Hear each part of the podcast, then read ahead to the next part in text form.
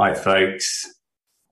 So it's amazing, isn't it, that we're here in our kitchen and you're wherever you are, and somehow, by the wonders of technology, we're connected. And it certainly is true that the church has managed to get online and uh, go worldwide, really, in this season in a way we probably never would have done. So we're going to continue now with our series on earth as in heaven. And uh, we're looking at the basis for social action. This is a series on the kingdom of God and social action. And uh, I'm taking as a kind of working definition uh, the social action being working for the well being of wider society in every aspect. And it certainly is the case that post COVID, or at least as we emerge, many people, social commentators, church leaders, counselors, are suggesting that we may well hit a wave of need and there will be a time when social action on behalf of the church, but also wider afield, is greatly needed. People coming out of situations uh, where perhaps they're not in employment like they were, they've got financial worries, where mental health issues have just become very prevalent. So we are going to need to raise our game in this respect. And I just want to recap before we uh, get stuck in today to what I said last week. I started to tell the story of uh, the biblical basis for social action, telling the biblical story and looking at the biblical worldview. And so, just to recap there, so previously on, on earth as it is in heaven, we looked at the origins of the kingdom, the pattern of the kingdom, a world created in beautiful harmony by God. However, you think that happened, a perfect world. Scripture's clear on that. There was a fall. And again, however you think it happened, whatever you think the Bible teaches, there was a perished kingdom. We have chosen independence. And because of that, we come from under God's loving protection. But thankfully, God has a plan Thirdly, to restore the kingdom. And he came in the form of Jesus. The kingdom was present. And we saw last week that the cross redeems all things. The cross does not just redeem men and women, young people, although that is the pinnacle of what the cross achieves but also the cross redeems the whole of creation. He was in Christ reconciling all things to himself. Well, I just want to jump to the end of the story now. So, spoiler alert if you haven't yet read the end. And I want to speak briefly on the consummation. How will everything end in this story? Well, there's going to be a perfected kingdom. And I'm sure many of us, particularly perhaps over the last 14 months, but maybe generally, cannot wait for that day when Christ returns, when the kingdom is fully restored. There should be a hallelujah in at least one or two homes right now. I feel this in my own spirit. Don't you long for that day when Jesus comes and makes everything new? Revelation 22 tells us this. In Revelation, we've heard that he's going to wipe every tear, he's going to gather every tribe. And then Revelation 22 says this John is there. He has this vision of the end things. And he says, The angel showed me the river of the water of life, as clear as crystal, flowing from the throne of God and of the Lamb, down the middle of the great street of the city. On each side of the river stood the tree of life, bearing 12 crops of fruit, yielding its fruit every month. And the leaves of the tree are for the healing of the nations. No longer will there be any curse. The throne of God and of the Lamb will be in the city, and his servants will serve him. They will see his face, and his name will be on their foreheads. There will be no more night. They will not need the light of a lamp or the light of the sun, for the Lord God will give them light, and they will reign forever and ever. And Bible commentators tell us that this passage has echoes of Eden. We see here Eden being restored. There's a river flowing through the city. There's the tree of life.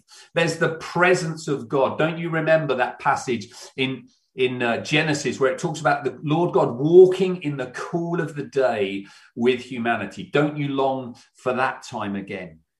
Well, the presence of God, his throne is there. We do see echoes of Eden where things are put right. It says there'll be no curse any longer. We won't suffer anymore. That's a word for someone to hang on to. And God Himself will be the light of the world. Well, what are we to do then in the meantime? Do we just kind of get comfortable, a bit slothful? We can become like that. Well, I want to speak mainly today then on a second aspect of this restoration story. How are things going to be put right? And we're going to look here at the proclaimed kingdom. This is our task now. Prior to his ascension, Jesus gives another global mandate to his church. Luke records in chapter 24, verse 46 onwards. He told them, Jesus says, This is what is written the Messiah will suffer and rise from the dead on the third day, and repentance for the forgiveness of sins will be preached in his name to all nations, beginning at Jerusalem. You are witnesses of these things. I am going to send you what my Father has promised, the Holy Spirit. But stay in the city until you have been clothed with power from on high. And then Luke continues the keynote verse, really, in the book of Acts, chapter 1, verse 8. He says, But you will receive power when the Holy Spirit comes on you and you will be my witnesses in Jerusalem and in all Judea and Samaria and to the ends of the earth. So the church is called in the power of the Spirit to bless the nations. Remember that uh, charge to Abraham I will make you a blessing and you will bless the nations. We're called to bless the nations in every facet of societal life, in the power of the Spirit, making disciples and seeing society transformed. Well, how did this happen then in the New Testament? What's the New Testament picture for this? The apostles, the teams of apostles, set about planting kingdom communities. This social action, this global mandate, this blessing of the nations was to be done in community, folks. Local churches were to be planted. And these churches, these kingdom communities would go viral throughout the Roman Empire and the gospel is still going viral in parts of the world. From this seedbed of these few disciples in Jerusalem, timid, afraid, empowered by the Spirit, and by 312 AD, the church had grown to such an extent that a Roman emperor owned Christianity as the faith of the empire. Now, I have to say that brought with it problems, the problems of what we call Christendom. But leaving that aside, this happened by the power of the Spirit through kingdom communities. And there's no reason why it can't happen again, folks. It is happening in parts of the world, but it can happen in our nation. So the church was an agency of the kingdom.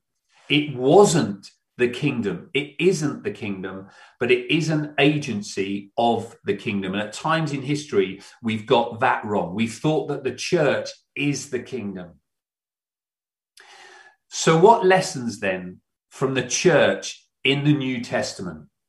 And how might we learn these lessons and how might they impact us as we set about focusing here on social action, bringing about the well being of society?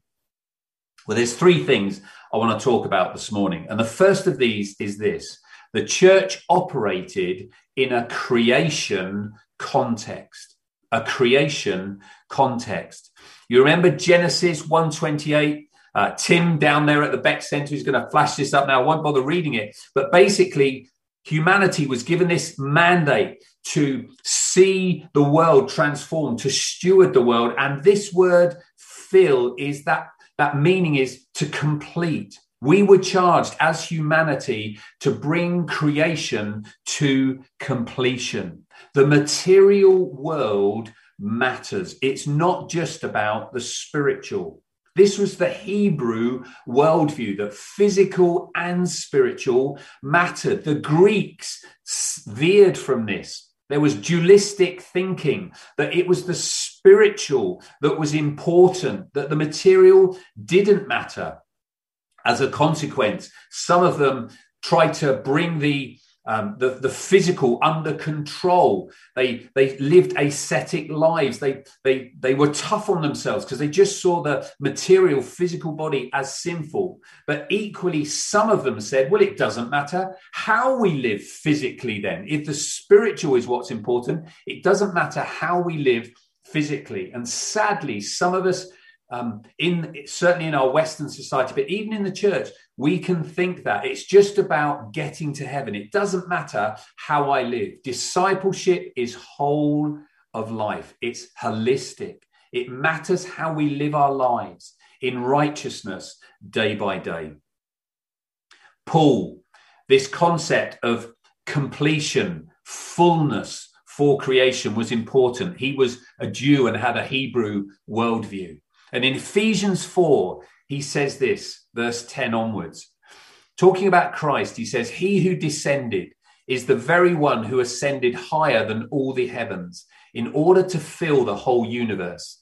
So Christ himself gave the apostles, the prophets, the evangelists, the pastors and teachers to equip his people for works of service so that the body of Christ may be built up until we all reach unity in the faith and in the knowledge of the Son of God and become mature, attaining to the whole measure of the fullness of Christ.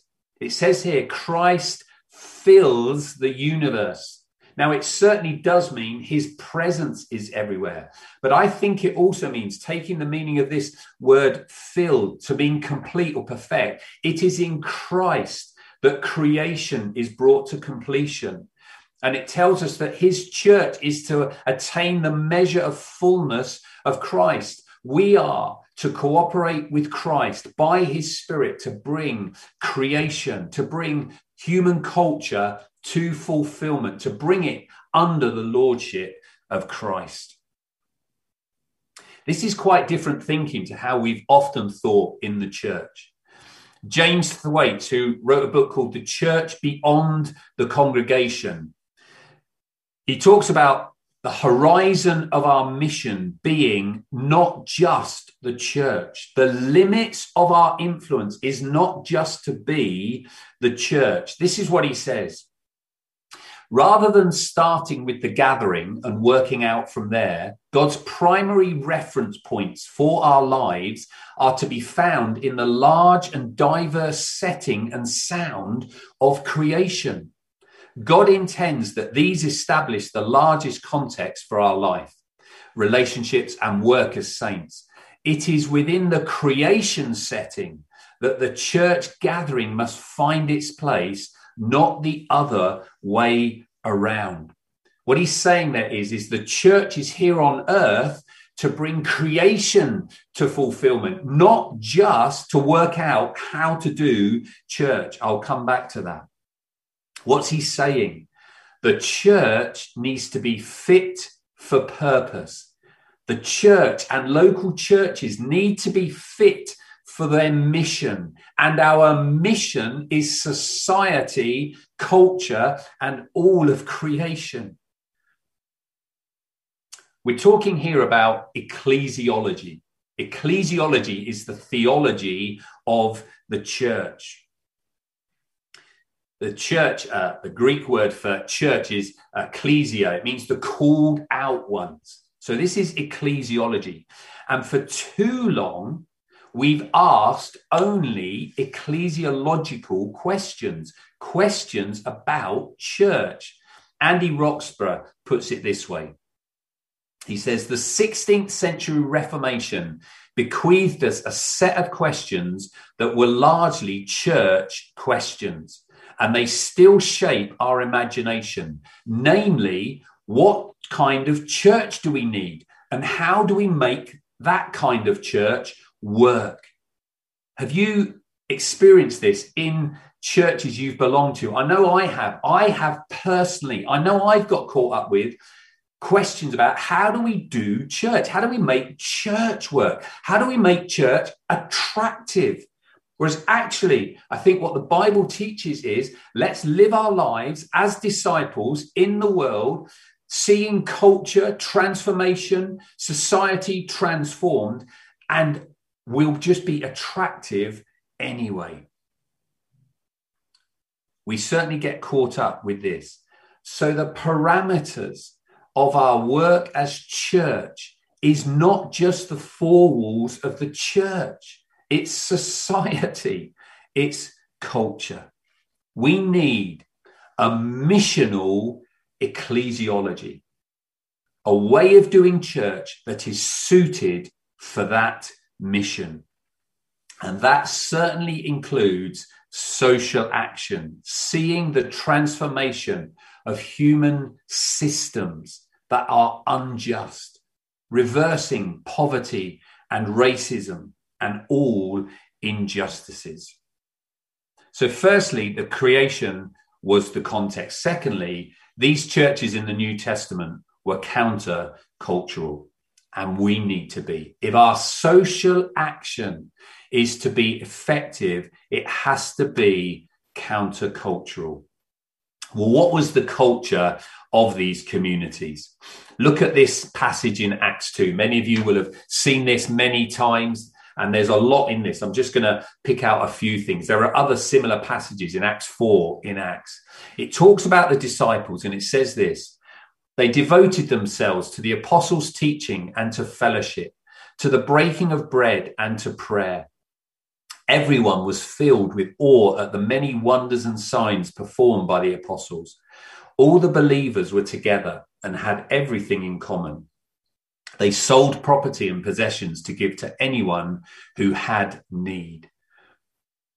Every day they continued to meet together in the temple courts.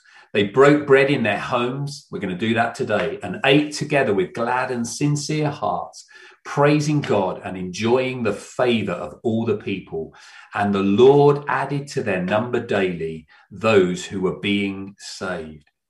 So, what it says there, what it tells us is this countercultural living will lead to our numbers increasing, to us seeing people saved. We don't have to make it about the numbers. We don't have to make it about trying to be attractive. We just have to live counterculturally under the power of the Spirit in the way God wants us to. Well, what elements do we see here in this passage were countercultural? And just to say at the outset, I think outset, I think all of these can be summarized really by saying this was a loving community. So all the facets I'm going to explain here essentially boil down to that. The disciples loved one another. What were the elements we see here? Well, firstly, there was community and belonging. Do you notice they the words are they all, everyone together. It's these inclusive, inclusive communal words. There's one word I absolutely love. It's in verse 46. It's not translated particularly strikingly in the NIV. Verse 46 talks about with one mind. I think it says in the NIV something about being together. It's the word homothumadon. It's taken from two uh, Greek words, homo meaning the same, and thumadon meaning passion. What does it say? There was a passionate oneness to these disciples. That's challenging. That is very, very challenging. Folks, is there a passionate oneness to your Christianity and my Christianity? Are we passionate about seeing us connecting, relating, loving one another? Does it impact us when one suffers? Does the other part of the body suffer? Or can we kind of just dismiss, we say a quick prayer and move on? There's to be a passionate oneness. And let me tell you, this will speak to the world.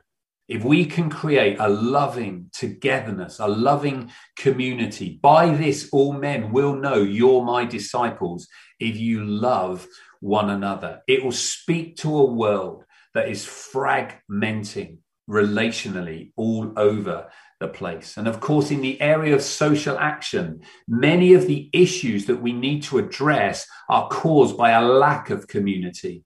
There's the loss of the sense of family and community, and all the mental health issues that come from a lack of a sense of belonging somewhere. And of course, the selfishness by which we live, greed, which harms others because we don't see others as being in the image of God and men and women that we need to care for. Let's crack on. Community and belonging was a countercultural element. Secondly, they had a commitment. It says they were devoted to one another, to the koinonia, the communion, the fellowship, that sense of community. They devoted to the word. They were devoted to Christ, remembering him in the breaking of bread. It was devotion, not to an institution. I'm not talking about signing up on a list, you know, membership and all of that. You, we may think those things are good, but it's about commitment to a family, a body of believers. And again, this will speak to society. If there are believers who will commit to others, uh, in, a, in another life when I was a younger man, I used to do youth work in London. We used to work on estates there, quite rough estates in London. And it did seem to me that part of doing that youth work was just turning up, just being there has great effect. That will speak, and it's countercultural. So they were committed. There was the miraculous, there were signs and wonders jails opened, chains were broken. Society again will take notice. And I think, even in the area of social action, and maybe this is a word for some of us here that have a heart for social action, we will see if we step into ministering and seeing healing to the broken and the hurting, we will see God provide miraculously. Is it finances we'll need? to fulfill a vision? Is it buildings we'll need to fulfill a vision? God's heart is with the poor, and He will work miraculously if we will step into those areas. Fourthly, I think they were generous. And how many social action issues are caused because of a lack of generosity, because of selfishness or greed. So many of the world's problems are caused by materialism and the pursuit of wealth and the pursuit of possessions at the cost to others and particularly the poor around the world. The culture here was generosity. And we can only be countercultural in this way if we are free by the power of the Spirit from striving for the material. I've got a couple of quotes here this morning by one of my heroes, Jim Elliot. He was a, a missionary, uh, died in 1952 as just a young man, 29 years old, but he knew what it was to live fully for Christ. He says this about this element of materialism. He says, Father, let me be weak that I might loose my clutch on everything temporal, my life my reputation, my possessions. Lord, let me loose the tension of the grasping hand. Rather, open my hand to receive the nail of Calvary as Christ's was opened, that I, releasing all, might be released, unleashed from all that binds me now. He thought heaven, yea, equality with God, not a thing to be clutched at. So let me release my grasp. How material things can get a hold of us. We chase them down, or maybe a material situation, circumstances, they get a hold of us. Jim Elliot prays, Lord, loose my grip that I may be free to live for you. Next, there was joy and gladness. Wouldn't that make a difference in the world if by the Spirit we were just full of His joy and gladness? And as a result of all of this, the favor of God rested on this church. Another countercultural element. The world was impressed by their sacrificial lifestyle, by their giving to others, by their commitment to one another. A guy called Alan Kreider, looking at the growth of the early church, says that the church grew by fascination. People were just struck by these countercultural lifestyles. That's challenging, isn't it? We need to ask the Lord to help us to live in that way. And so, finally, then, the world will take notice of a countercultural church, but that church, thirdly, also needs to confess a coming Christ. There's been disputes in the church in the past between what might be called the liberal wing. It's seen as emphasizing social action at the expense of the proclamation of the cross, Christ, and personal salvation. Evangelicals have sought to live and have sought to be faithful to scripture and the preaching of the cross. We are an evangelical church. It's one of the things we stand for the proclamation of Christ and the need for individuals to be saved. But it is undoubtedly true that at times the evangelical church has focused on personal salvation and eternity, spiritual matters at the cost of a world that is hurting and broken. And hopefully, we can be about putting that right. But we need then to name the name. You see, that passage we read in Acts 2, verses 42 to 46, was preceded by Acts 2, 37 to 41. You don't get this lifestyle, this community, without Christ and his cross. Look at what Acts 2 37 to 41 says. It's Acts 38, sorry. It says, Peter has preached Christ, and then he says, Repent and be baptized, every one of you, in the name of Jesus Christ for the forgiveness of your sins, and you will receive the gift of the Holy Spirit. The promise is for you and your children, and for all who are far off, for all whom the Lord our God will call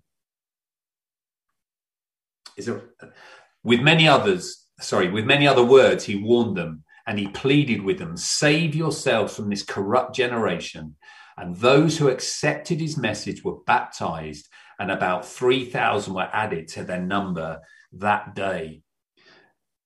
3,000 baptized. We're about to baptize in the next few weeks, hopefully, maybe three. That's good. 3,000 in one day. It was a baptism into Christ and his church. Jesus, it was understood, was at the center of his church. Jesus was at the center of a disciple's life, and we are baptized into him. It says, repent. Peter said, repent and believe in the name that is above, as we know, every name. These disciples understood that Jesus was at the center of this creation context. He was supreme over all, that he was at the center of this countercultural lifestyle. Only by the Holy Spirit can we live free of the world's trappings. And he's at the center of the kingdom coming again, the eschaton, the end things. The early church lived very conscious of the return of Christ. And if I may be so bold, in a way, we perhaps don't. We don't necessarily live conscious of eternity. Peter here in Acts 2, he warns them to flee this corrupt generation. It probably wasn't a generation any more corrupt than any other generation. What Peter was saying here was this, though listen, you don't live for this world. You don't live for the material here. Live to see it transform, but that's not what you live for. We live ultimately for Christ and for eternity with Him. So, to close, as we've thought about a basis for social action, we understand then we're to engage with the pain and hurt in the world now. But we do that, we are more free to do that as we live in the light of eternity. This world is not to trap us because it's not our home. They were looking for a city, not their own, that was to come. And they lived for that, it says in Hebrews 11. We're going to take communion now, and Ali's going to lead us through this. And one of the things we're told to do is to do this until he comes. Communion is a reminder that Jesus is coming again. And as we embrace communion, examine ourselves. Let's be asking ourselves are we committed to this loving community? Are we creating this sense of belonging? Are we committed to Christ in our discipleship and seeking to live counterculturally for Him? There will be challenges. The world won't accept this. Many will find it hard, but it's worth it. There's a reward for us, and we will see society transformed as a result.